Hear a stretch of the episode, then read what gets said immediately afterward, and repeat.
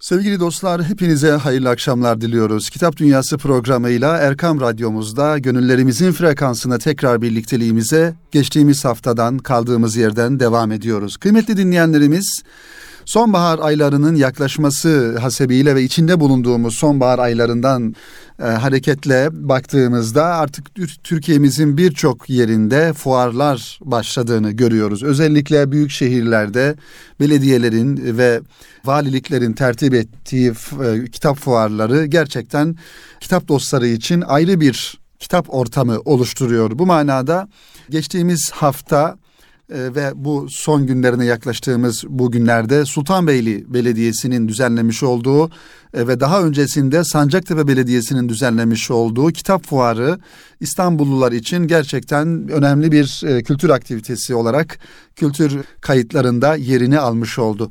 Ve önümüzdeki haftalarda da inşallah Anadolu'da, Anadolu'muzun farklı şehirlerinde Kahramanmaraş'ta bir kitap fuarı var. İnşallah bizler de orada bulunacağız Kahramanmaraş Kitap Fuarı'nda. Ve tabii ki Kasım ayının ilk haftasında e, İstanbul için önemli bir kitap fuarı olan TÜYAP Kitap Fuarı da kitap dostlarıyla buluşmuş olacak. Şimdiden bunların haberini siz kıymetli kitap dostlarına vermiş olalım. Ona göre kendinizi veya alacağınız kitapları, alacağınız kitapların listesini şimdiden e, yapmak gerekiyor ve fuarlara da bilinçli bir şekilde giderek o kitapları almak gerekiyor. Belki kitap kitap fuarlarını bu anlamda bir fırsat olarak görmek gerekiyor kıymetli dostlar. Çünkü kitap fuarlarında gerçekten yayın evlerinin bir yıl içerisinde hazırlamış oldukları birbirinden güzel kitaplar sergilenmekle beraber aynı zamanda yayın evlerinin kitaplarını fuara dönük hazırlamış oldukları kitaplarını da sergiledikleri bir ortam olmuş oluyor. Öte yandan yazarlarla okuyucuların, kitap dostlarının buluşması da elbette ki güzel buluşmalar e, oluyor ve buna da yayın evleri vesile olmuş oluyor. İmza programları düzenlenmiş oluyor. Ayrıca e, söyleşiler yapılmış oluyor. Bu manada kitap fuarlarını sadece kitap alışverişi yaptığımız yerler olarak değil, bir kültür faaliyeti, geniş çaplı bir kültür faaliyeti olarak görmek lazım diye bu manada düşüncelerimizi sizler, sizlerle paylaşalım. Ve e, bu programımızın yayınlandığı şu saatlerde de Sultanbeyli Belediyesi'nin kitap fuarında kıymetli yazarlarımızdan Ahmet Taş getiren Bey ve Mustafa Uslu Bey ile beraber aynı zamanda radyomuzun da yayın danışmanı olan Ahmet Taş getiren Bey ile e, Sultanbeyli Kitap Fuarı'nda olmuş olacağız inşallah. Efendim sizler için hazırlamış olduğum bu haftaki kitaplara şöyle baktığımızda biraz farklı konulara temas eden kitaplar olsun istedik ve ilk olarak yabancı bir yazara ait e, bir ekonomik tetikçinin itirafları John Perkins imzasını taşıyan bu kitabı sizlerle paylaşalım diye düşündüm. Çünkü belki bizim alan itibariyle ya da kitap dünyası, kitaplarla ilgilenen, bu manada ilgilenen insanlar olarak ekonomi biraz belki uzmanlık alanı isteyen bir alan olmakla beraber aslında herkesin bir taraftan ekonomiyle ilgisi olduğunu gerçeğini de ortadan kaldırmıyor. Onun için kıymetli dinleyenlerimiz bir ekonomik tetikçinin itirafları kitabını sizlerle bu programımızın birinci kitabı olarak sizlerle paylaşalım inşallah. İlk baskısı 2004 yılında çıkan kitabın yeni baskısına yüzde 40 oranında yeni içerik eklenirken eser 32 dile çevrilerek yayınlanmış. Baktığımızda bu Libya, Türkiye, Avrupa'dan Vietnam'a ve bankaların, holdinglerin, lobilerin, hükümetlere nasıl zengini daha zengin, yoksulu daha yoksul yapacak politikalar dayattığını bize özet olarak bu kitap aktarıyor ve kapitalizmin acımasızlığını zengini daha zengin, fakiri daha fakir yapan bir sistem olduğunu belki bize anlatıyor. Bu manada bizi bu gafletten uyandırmaya çalışıyor.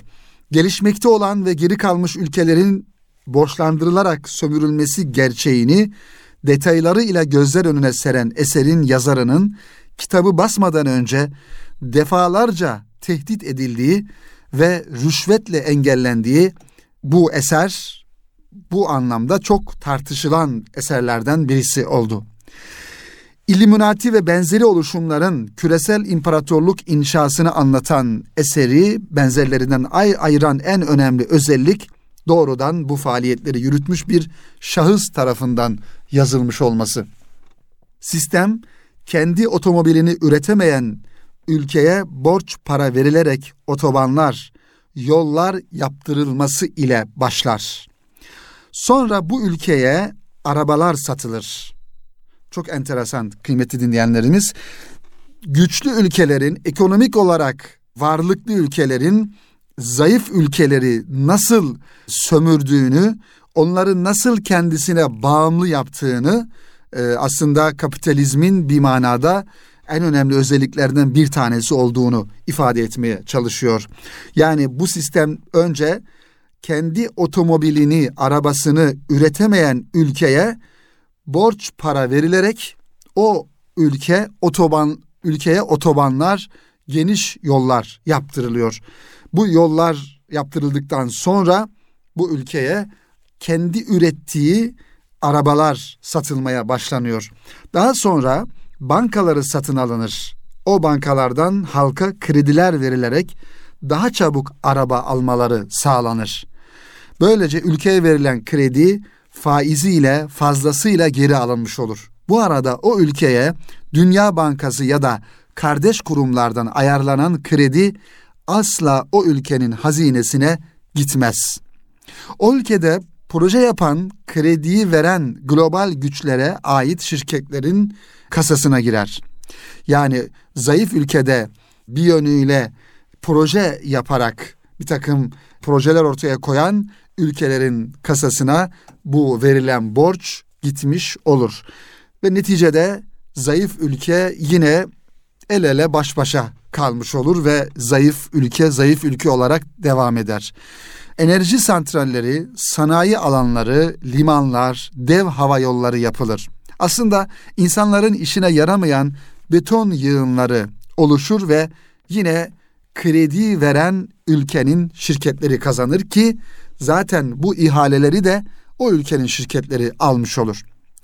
O ülkedeki birileri de bundan nemalandırılır. Toplum bu düzenekten hiçbir şey kazanmaz, kazanamaz. Ülke büyük bir borcun altına sokulmuş olur. Bu o kadar büyük bir borçtur ki ödenmesi imkansızdır. İşte plan böyle işler devam eder.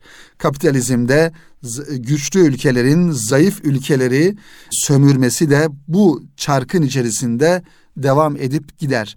Yakın döneme kadar ülkemizde, Türkiye'de de aynı şekilde kıymeti dinleyenlerimiz IMF'ye olan borcumuz bir türlü bitmek bilmezdi. Ve IMF'nin bize yani ülkemize dayattığı ekonomik yaptırımlar, ekonomik politikaları da mecburen halkın ezilmesine aldırış etmeden yöneticiler o ekonomik yaptırımları uygularlardı. Hamdolsun ki son yıllarda, son 10 yıl içerisinde IMF'ye olan borcumuz da kapatılmış oldu, verilmiş oldu. Kendi ayaklarımızın üzerine durmak için de üretim, projeler, kendi projelerimiz, yerli projelerde son yıllarda artmış oldu. Bunlar tabii ki bizim dış ülkelere, yabancı ülkelere, Avrupa'ya bağımlılığımızı azaltan hamlelerdir. Ancak bu da yetmez. Daha da çok e, projeler üretmek gerekiyor. Daha da çok çalışmak gerekiyor. İşte bu kitaptan hareketle bunları söylerken şunları da ifade edelim kıymetli e, dinleyenlerimiz. E, sonunda ekonomik danışmanlar yani tetikçiler gider onlara der ki o zayıf ülkelere bize büyük bir borcunuz var ve ödeyemiyorsunuz. O zaman petrolünüzü bize satın. Doğal gazınızı bize verin. Askeri üslerimize ülkenizden en güzel yerleri gösterin. Askerlerinizi birliklerimize destek olmaları için savaştığımız bölgelere gönderin. Birleşmiş Milletler'de bizim için oy verin. Elektrik, su, kanalizasyon sistemlerinizi özelleştirin. Onları Amerikan şirketlerine ya da diğer çok uluslu şirketlere satın. Ve bu arada sosyal hizmetleri, teknik sistemleri, eğitim kurumlarını, sağlık kurumlarını hatta adli sistemlerini ele geçirmiş olurlar. Bu ikili, üçlü, dörtlü bir darbeler serisidir bir ülke için.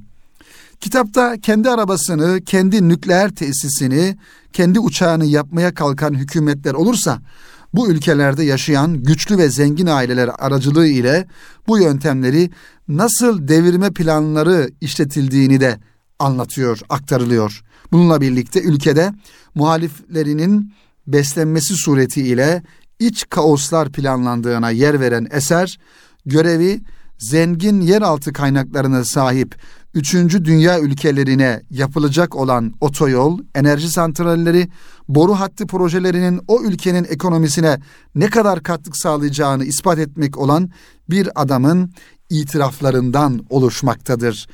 John Perkins bu kitabın yazarı bir ekonomik tetikçinin itirafları sevgili dostlar.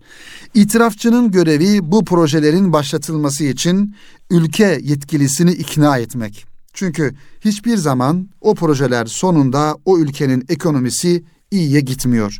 Ülke yeraltı kaynaklarından kazandığı parayı direkt olarak yabancı bağlantılı mühendislik firmalarına aktarmak zorunda kalıyor. Yazar Perkins bu tespitleri yapmakla kalmıyor, aksiyona da bizi davet ediyor.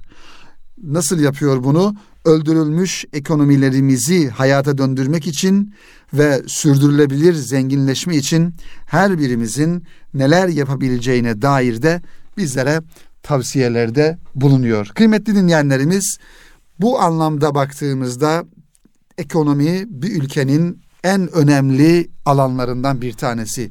Ekonominin güçlü olması, üretimin fazla olması, her bir vatandaşın üretime katkı sağlayacak şuurda, bilinçte olması, kolaydan para kazanma düşüncesinin en aza indirilmesi. Maalesef baktığımızda şehirlerde, büyük şehirlerde özellikle hele hele yeni nesilde kolaydan nasıl para kazanırım, nasıl oturduğum yerden bir gelir elde ederim düşüncesi her geçen gün artmakta ancak öbür taraftan baktığımızda bu ülkenin yaşayan, bu ülkede yaşayan insanların gıdaya ihtiyaçları var, tarıma ihtiyaçları var, ekmeğe ihtiyaçları var, et üretimine ihtiyaçları var.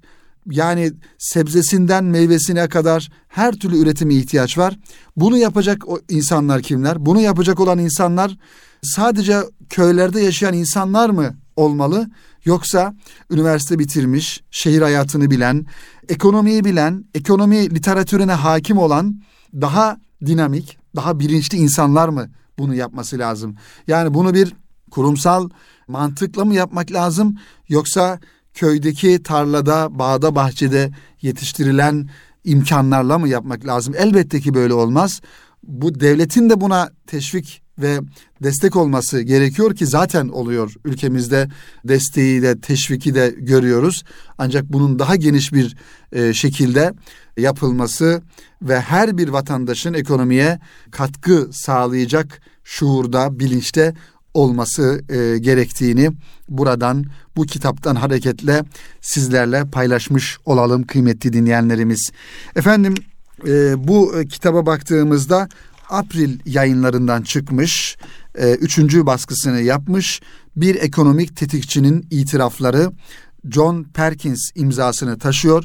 Ekonomiye ilgi duyan, merak eden ve dünya genelinde sömürü sisteminin nasıl işlediğini daha yakından öğrenmek isteyen kardeşlerimiz 1 milyon 250 bin adetten fazla basılmış olan e, bu kitap New York Times'ın en çok satanlar listesine giren bir kitap 73 hafta boyunca. Böyle bir kitabı da herhalde ekonomiyle alakalı ilgilenen kardeşlerimizin e, yakından takip edeceğini, okuyacağını tahmin ediyoruz kıymetli dinleyenlerimiz. Efendim bir üstadın kitabından bahsetmek istiyorum kıymetli dinleyenlerimiz. Yakın tarihimizde, yakın dönemde düşünce dünyamıza yön veren önemli bir insandan, insanın kitabından bahsetmek istiyorum. Bu kitap ve buna benzer bu yazarın kitaplarından geçtiğimiz programlarda zaman zaman bahsettik sizlere anlatmaya çalıştık. Kim bu üstad? Nurettin Topçu. dergah yayınlarından çıkan 344 sayfadan oluşan ve 9. baskısını yapan Yarınki Türkiye isimli kitabından bahsetmek istiyorum sevgili dostlar. Merhum Nurettin Topçu ilim ve fikir dünyamızın öncüleri arasında. Milli ve yerli insan tasviri yapılacak olsa merhum bu tasvire layık kişilerin başında gelir. Milletin derdiyle dertlenen Topçu yalnızca sorunları tespit ve tenkit ile değil, e, sunmaya çalıştığı çözüm önerileri ile bir fark oluşturuyor. Eleştirmek yerine elini taşın altına koyarak çektiği fikir çilesine bir de milletin istikbal kaygısını ekliyor Nurettin Topçu. Konferanslarında, yazılarında ilk vurgu ahlak üzerinedir. Ahlaklı olmayı fıtri ve dini bir temel üzerinden harekete geçirir. Ona göre dünyayı ahlaklı bir şekilde harekete geçirmek kurtaracaktır. Merhum Topçu'yu okumaya herkes isyan ahlakından başlar. Ama bizim tavsiyemiz Nurettin Topçu'yu okumaya başlarken ya da hiç okumayanlar için Yarınki Türkiye adlı eserden başlanılması. Pek çok dergide yayımlanan yazılarından müteşekkil olan bu eser iki bölümden oluşuyor kıymetli dinleyenler. Mezkur eser Topçu'nun serisini okumuş birisi olarak ifade edelim ki Topçu'nun düşüncelerinin özü ve özeti mahiyetinde. Sorunları tespit, teşhis ile beraber çözüm önerileri de pek çok konuda okuyuculara sunuluyor. Nurettin Topçu'nun bu eserindeki muhatapları dertli insanlardır. Nedir onların derdi peki? Din, tarih, kültür, medeniyet, ilim ve tabii ki adalet. Topçu, mazi ve ati arasındaki bağı ne geçmişin hurafelerine ne de geleceğin tekniğine kurban etmeyecek bir şekilde tasarlama derdindedir. Bunun için ruh ve ilim gibi iki anahtar kavramı da sık sık eserinde vurgular. Hatta ön sözü şu cümleyle başlar Nurettin Topçu'nun. Anadolu'nun Kurtuluş Savaşı ruh cephesinde henüz yapılmamıştır. Alemi varlık, düşünce ve hareketin bütünü olarak gören Topçu, imanın fıtri tarafına atıf yaparak aksi durumun kainatla irtibatı kopartmak olacağını vurguluyor. İş ahlakını vurgulayan müellif başarı için üç sırrı bize anlatır, bizimle paylaşır. Çalışmak, menfaate yenilmemek ve adalet. Cemiyetin ulvi gayelerine adanmış ruhları arayan topçu, hakikat üç meşhum düşmanını da açığa vurur. Pozitivizm, pragmatizm ve sosyalizm. Toplum üzerinde duran müellif nesillerdeki bozulmaların herkesin bildiği ama söyleyemediği gerçeği de dile getirerek hatanın onları yetiştirenlere ait olduğu beyan ederek şöyle ekler. Bizi yaşatacak olan kuvvetleri kah Turan'da kah Paris'te aramaktan birkaç nesil yorgun düştü. Topçu bir Türk Rönesansı'nın zamanının geldiğini belirtirken bunun Türk milliyetçiliği üzerinden kurgulanması gerektiğini de vurguluyor. Onun Türk milliyetçiliğine getirdiği yaklaşım o gün olduğu gibi bugün de pek çok Türk milliyetçisi tarafından yadırganmasına sebep olmaktadır. Bir kılavuz mahiyetindeki bu eserinde Rönesans'ın usul ve yönetimini belirlerken bir tarih anlayışı kurgular. Ona göre Anadolu'da başlayacak olan yeniden doğuşun iki temel unsuru vardır. İslam ve Anadolu'ya getiren bunu Anadolu'ya getiren Türkmenler. Türkmenlik, Oğuz soyluluğu ve İslam'dan mülhem Anadoluluğu esas alan Nurettin Topçu, milli tarihinde Anadolu'ya geliş ile başladığını iddia eder. Topçu'nun bu açıklamaları baştan Nihalatsız ve Osman Yüksel Serden geçti gibi bu insanlar olmak üzere dönemin pek çok Turancı Türk milliyetçileri tarafından yadırganmış hatta hücuma uğramıştır. Anadolu milliyetçiliği ya da Oğuzculuk yaptığı ileri sürülür Nurettin Topçu'nun. O kurguladığı milli tarih ve milliyetçilik anlayışı üzerinden pek çok hususu tahlil ve tenkit ederek yaşadığı döneme ilişkin bu temelde tavsiyelerde bulunur. Sevgili dostlar Nurettin Topçu'nun bütün kitaplarını bir bütün olarak ele almak gerekiyor.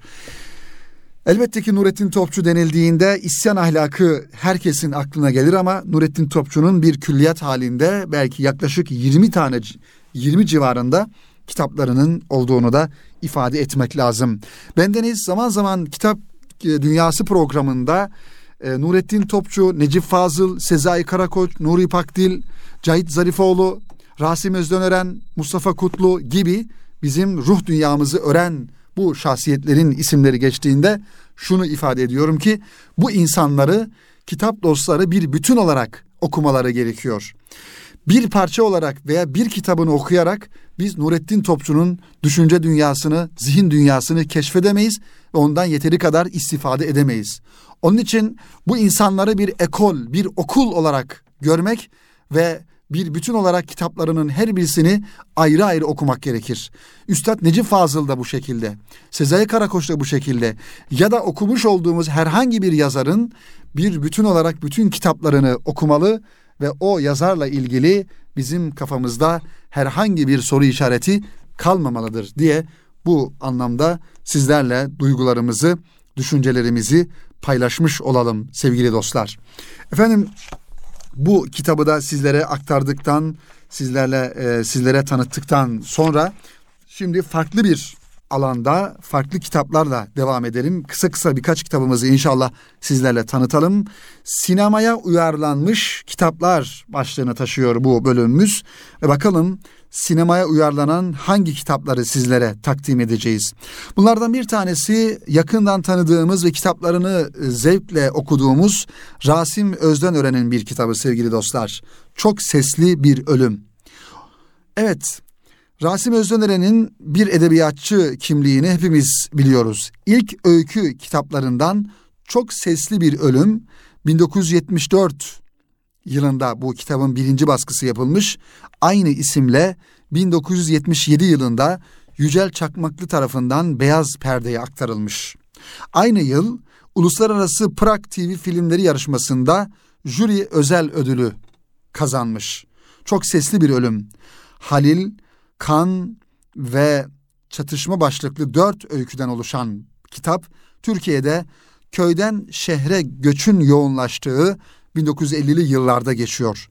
Batılılaşma, modernleşme, kültürel çözülme, kuşaklar arası çatışma, göç, köy hayatı, şehrin insanı çarpıcı bir şekilde e, resmediliyor.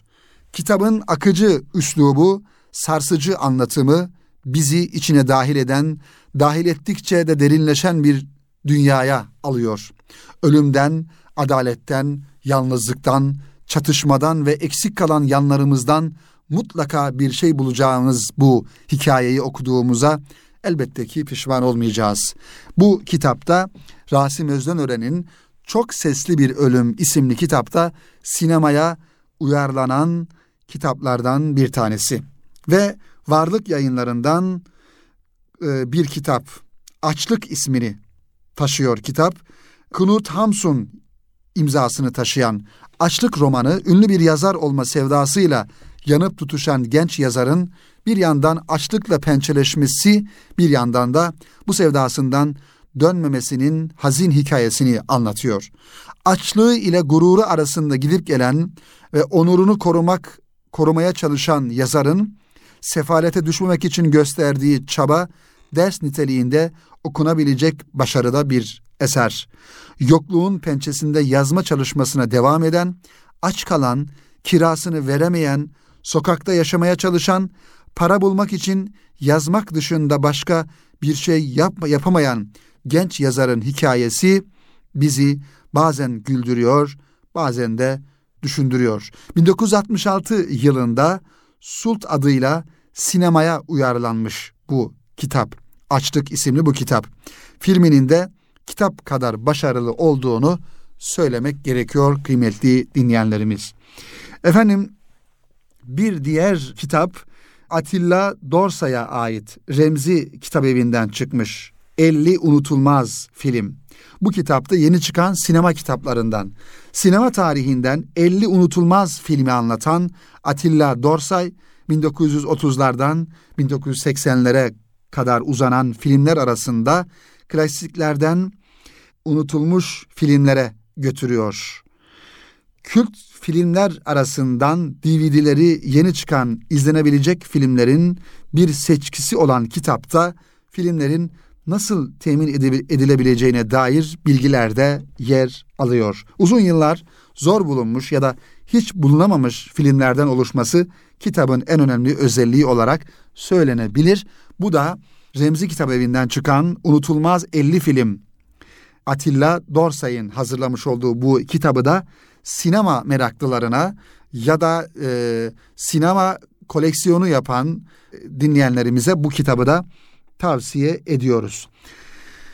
Evet efendim bir kitap daha sizlerle paylaşalım kıymetli dinleyenlerimiz. Bu kitaptan sonra da programımızı sonlandıralım. Yine yeni çıkan sinema kitaplarından Hollywood isimli bir kitap Ramazan Kurtoğlu Hollywood sineması ve bilinçaltı operasyonları ismini taşıyor. Bu da destek yayınlarından çıkan bir kitap. Ramazan Kurtoğlu imzasını taşıyor. Hollywood yapımı sinema filmleri, televizyon dizileri, bilgisayar oyunları, çizgi filmler, duygu ve düşüncelerimizi nasıl etkiliyor? Kendisini yeni dünya düzeninin tek hakimi gören öyle görüyor Amerika elindeki en büyük kültürel güç olan Hollywood filmlerinin alt metinlerinde bize neler söylüyor? Hollywood kime, neye, niçin hizmet ediyor?